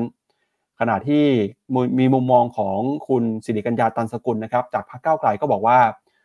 มีความกังวลเช่นกันครับกับสถานการณ์ของตลาดหุ้น แล้วก็พันธบัตรนะครับ โดยบอกว่าเห็นเซ็ตหลุดพันห้าเนี่ยมีคนบอกว่าเป็นเรื่องของนักทุนไม่มั่นใจนะครับเรื่องหนังที่มาเงินดิจิทัลวอลเล็ตอยากจะบอกว่า asset class ที่มาไวต่อนโยบายแมคโครนะครับอันนี้เป็นมุมมองของคุณสิริกัญญานะครับแล้วก็เรื่องของการคลังก็คือ ตลาดพันธบัตรครับ โดยบอกว่า 1 เดือนที่ผ่านมา ผลตอบแทนของพันธบัตรรัฐบาลอายุ 10 ปี ปรับขึ้นไป 50 basis point นะครับหรือว่า0.5%แล้ว แน่นอนนะครับว่าส่วนหนึ่งมาจากปัจจัยภายนอกอย่างเรื่องของการขึ้นดอกเบี้ยจากธนาคารกลางสหรัฐ แต่ก็มีเรื่องของความไม่ชัดเจนจากที่มาของเงินดิจิทัลวอลเล็ตก็มีส่วนด้วยนะครับ คุณสิริกัญญาบอกว่าได้มีโอกาสคุยกับนักทุนต่างชาติ ก็ยังยืนยันตรงกันนะครับว่าพอนักทุนต่างชาติเทขายกันมากๆ ราคายิวก็พุ่งขึ้น ราคาก็ตกนะครับบอลยิวก็ผลตอบแทนของพันธบัตรก็พุ่งขึ้น ถึงวันที่รัฐบาลขอกู้จริงเนี่ยอาจจะต้องมีการจ่ายดอกเบี้ยมากขึ้นไปอีกนะครับแล้วก็มีความกังวลเรื่องของการปรับเครดิตเรตติ้งทั้งจาก Moody's แล้วก็ของ Fitch ด้วยครับ นี่คือบอลยิวสิบปีของตัวพันธบัตรรัฐบาลไทยนะตอนนี้ที่สามจุดสองดีขึ้นมาสามจุดสองเป็นระดับที่สูงที่สุดนับตั้งแต่ก็กลับไปย้อนกลับไปคือเดือนพฤศจิกากับอีกทีหนึ่งคือเดือน เมษาตอนปี 2022 ตอนนั้นถามว่ามันดีขึ้นไปได้เพื่อเพราะอะไร ไปกังวลเรื่องเงินเฟ้อ แล้วก็กลัวว่าบัเราอะจำเป็นที่จะต้องขึ้นดอกเบี้ยตามเฟดไปเยอะๆ แต่พอความกลัวนั้นลดลงก็จะเห็นว่ายิวนั้นก็ลดลงปรับตัวลงมานั้นผมคิดว่าจุดสูงสุดของบอลยิว10ปีรอบที่แล้วอะแถวๆประมาณ 3.4 เนี่ย ยังไงก็อาจจะเห็นได้เยอะไม่ไม่เยอะไปมากกว่านั้น ต้องบอกว่าไทยเราอยู่ในสถานการณ์ที่แตกต่างจากอเมริกา อเมริกาจะเป็นที่จะต้องขึ้นดอกเบี้ยเยอะๆ ก็คือเพื่อสู้เงินเฟ้อ ส่วนไทยเราอะยิวที่มันเด้งขึ้นไป มันเป็นเรื่องวินัยทางการคลังที่เกิดตั้งตั้งคำถาม ผมคิดว่าส่วนหนึ่งไม่ได้เหตุผลส่วนเยอะหรอก ส่วนใหญ่มันเกิดจากตัวเรื่องนั่นแหละก็เราเป็นประเทศที่เป็นอ่าเปิดการค้าเสรีนะเปิดรับเงินแบบค่อนข้างเสรีนั้นมันพอบ้านเขาดอกเบี้ยเขาขึ้นอะ เราก็ต้องขึ้นตาม เพราะไม่งั้นคือหมายว่าแก็บที่มันเยอะมากๆ มันก็จะส่งผลให้ค่าเงินบาทมันอ่อนค่าตามไปด้วยด้วยเช่นเดียวกัน นั้นแถวๆสามจุดสี่ผมคิด ผมไม่ค่อยกังวลเท่าไหร่สำหรับพันธบัตรในไทยนะ ว่ามันจะดีขึ้นไปตัวสูงขึ้นมากกว่านี้หรือเปล่า อย่างที่บอกไปย้ำอีกทีหนึ่งเงินเฟ้อเราไม่ใช่ปัญหาอย่างเหมือนอย่างที่อเมริกาเขาเจอขนาดนั้นนะครับ ครับ แล้วก็มีประเด็นเพิ่มเติมนะครับ จากทางฝั่งของศูนย์วิจัยกสิกรไทยครับ ล่าสุดเนี่ยออกมาปรับลดประมาณการการเติบโตของเศรษฐกิจไทยนะครับ ในช่วงปีนี้ลงไปครับ โดยออกมาประเมินนะครับว่าเศรษฐกิจไทยในปีนี้ จะเติบโตอยู่ในระดับ เหลือเพียงแค่ 3%เท่านั้นครับ จากเดิมเคยตั้งเป้าไว้จะเติบโตอยู่ในระดับ 3.7%นะครับสาเหตุก็มาจากเศรษฐกิจโลก แล้วก็เศรษฐกิจจีนที่ชะลอตัว เข้ามากดดันภาคการส่งออกให้หดตัวไป 2.5%ส่วนภาคการท่องเที่ยวนะครับยังคงมาไม่เต็มที่แล้วก็มีความเสี่ยงนะครับเรื่องของหนี้ในกลุ่มรถยนต์ด้วยที่ตอนนี้เนี่ยหนี้เสียนะครับมีโอกาสพุ่งขึ้นไปสูงถึง 40%เลยทีเดียวครับก็มองนโยบายกระตุ้นเศรษฐกิจเนี่ยถ้าอาว่าออกมาจริงปีนี้ น่าจะส่งผลจำกัด โดยคาดว่าจะไปส่งผลต่อเศรษฐกิจจริงในช่วงปีหน้ามากกว่า ปีนี้ก็เลยปรับลดประมาณการการเติบโตจาก 3.7 ลงมาเหลือ 3%ก่อนครับ PE เรานะ เราการเติบโตเราต่ำในอาในอาเซียนด้วยกันเอง GDP เราก็ต่ำกว่าทั้งมาเลอินโด ฟิลิปปินส์เวียดนาม ในแง่ของ outflow ก็ยังมีต่างชาติขายสุทธิ แล้วจากกราฟเนี่ยก็จะเห็นว่าต่างชาติขายเนี่ยหุ้นไทยไปไม่ค่อยได้สักที ไอตอนซื้อก็ไม่ค่อยไม่ได้แปลว่าขึ้นอยู่แล้ว ขายมันก็เลยยิ่งลงเข้าไปใหญ่ นั้นก็สองสองมุมเลยนะ ก็คือต่างชาติยังขายอยู่ เศรษฐกิจเอาลุกดูไม่ดี เรื่องการคลังเนี่ย ความมั่นใจยังเรียกกลับมาไม่ได้ทั้งทั้งที่ท่านนายกท่านก็เศรษฐาก็ทำงานจริง ๆ จังๆนะไปเรียกเงินลงทุนจากต่างชาติมาได้ แต่ว่าผมคิดว่า sentiment ต่างชาติก็มีผลอยู่ตอนนี้ คือตลาดไปซึมซับ moment ตอนนี้ก็คือ higher for longer คิดว่าเฟดจะไม่ลดดอกเบี้ยเร็ว ก็ มีการปรับฐานในตลาดหุ้นเมืองนอกอีกด้วยเช่นเดียวกัน เพราะนั้นตลาดไหนที่มัน underperform อยู่แล้ว ยิ่งมีปัจจัยลบมันทำให้ตัวเขาเองเนี่ยอาจจะไปลำบากหุ้นไทยเป็นหนึ่งในนั้น เพราะนั้นความเห็นของผมตอนนี้หุ้นไทยต้องรอไปก่อน หลุดพันห้าลงมาแถวๆพันสี่ร้อยแปดสิบแปดเนี่ยอาจจะมีเห็นเนี่ย equity flow ก็ชัดเจนนะ นับตั้งแต่ year to date ที่ผ่านมา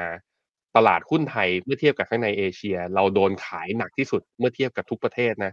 อย่างโอ้โห นี่ก็เพิ่งเห็นเหมือนกันว่าอย่างประเทศใหญ่ ๆ อย่างเขาได้เงินเข้ากันหมดนะ เกาหลี ญี่ปุ่น อินเดีย แม้แต่จีนที่ลงลงลงลงมาเนี่ย net inflow เนี่ยต่างชาติยังซื้อสุทธินี่เรามีปัญหาเรื่องต่างชาติขนเงินออกจริงจังขนาดนี้นะอะไปดูอีกตลาดหนึ่ง ในแง่ของ bond market นะ ส่วนใหญ่ก็มันก็จะมีคนมาซื้อบอลเรื่อยๆ ก็จะมีที่ทางฝั่งจีนที่คนก็กังวล เพราะว่าอย่างเรื่องที่บริษัทพัฒนาอสังหาไปยื่น Chapter Eleven ใช่ไหมยื่นล้มละลายหรือมีวิกฤต คนก็หนีจีนกันอันนั้นพอเข้าใจได้ แต่ถามว่าไทยเราเจออะไรทำไมเราเน็ตตั้งแต่ต้นปีถึงตอนนี้ต่างชาติขายบอลด้วย ทั้งทั้งๆที่คนอื่นเขาซื้อสุทธิ อันนี้ก็เป็นอีกภาพหนึ่ง ส่วนญี่ปุ่นน่ะเขากังวลกันเรื่อง yield curve control เนี่ยจะขยายกรอบ ก็เลยมีแรงเทขายออกมา แล้วเขาขายออกมาปุ๊บเขาก็ไปซื้อหุ้นไง มันก็เลยมันก็ยังพอมีแอสเซทบางอย่างที่ยังพอค้ำกันอยู่ ส่วนหุ้นไทยเนี่ย ถือบอลก็ติดลบ เพราะยิวเด้ง ถือหุ้นก็ร่วง เพราะว่าต่างชาติยังขาย อนาคตหุ้นไทยยังไม่ดีนะทุกคนอดทนกันไปครับครับก็ระมัดระวังเรื่องการลงทุนกันนะครับ เมื่อสักครู่นี้คุณผู้ชมถามมาว่าเอองาน tax นะครับจะลงทะเบียนได้ที่ไหน เดี๋ยวเราขึ้นภาพให้อีกครั้งหนึ่งนะครับสแกน QR code ครับเข้าไปลงทะเบียนได้ที่เว็บไซต์ Phenomena ก็ได้นะครับ งานจัดขึ้นวันที่ 11 ตุลาคมนะครับ6โมงครึ่งตอนช่วงเย็นนะครับถึง2ทุ่มครึ่งครับทั้งที่ Office ครับ Phenomena เป็นแบบออฟไลน์แล้วก็ออนไลน์นะครับสำหรับรายการ Morning Brief วันนี้นะครับเราสองคนและทีมงานลาไปก่อนครับกลับมาเจอกันใหม่วันพรุ่งนี้ วันนี้สวัสดีครับ สวัสดีครับ ในโลกของการลงทุนทุกคนเปรียบเสมือนนักเดินทาง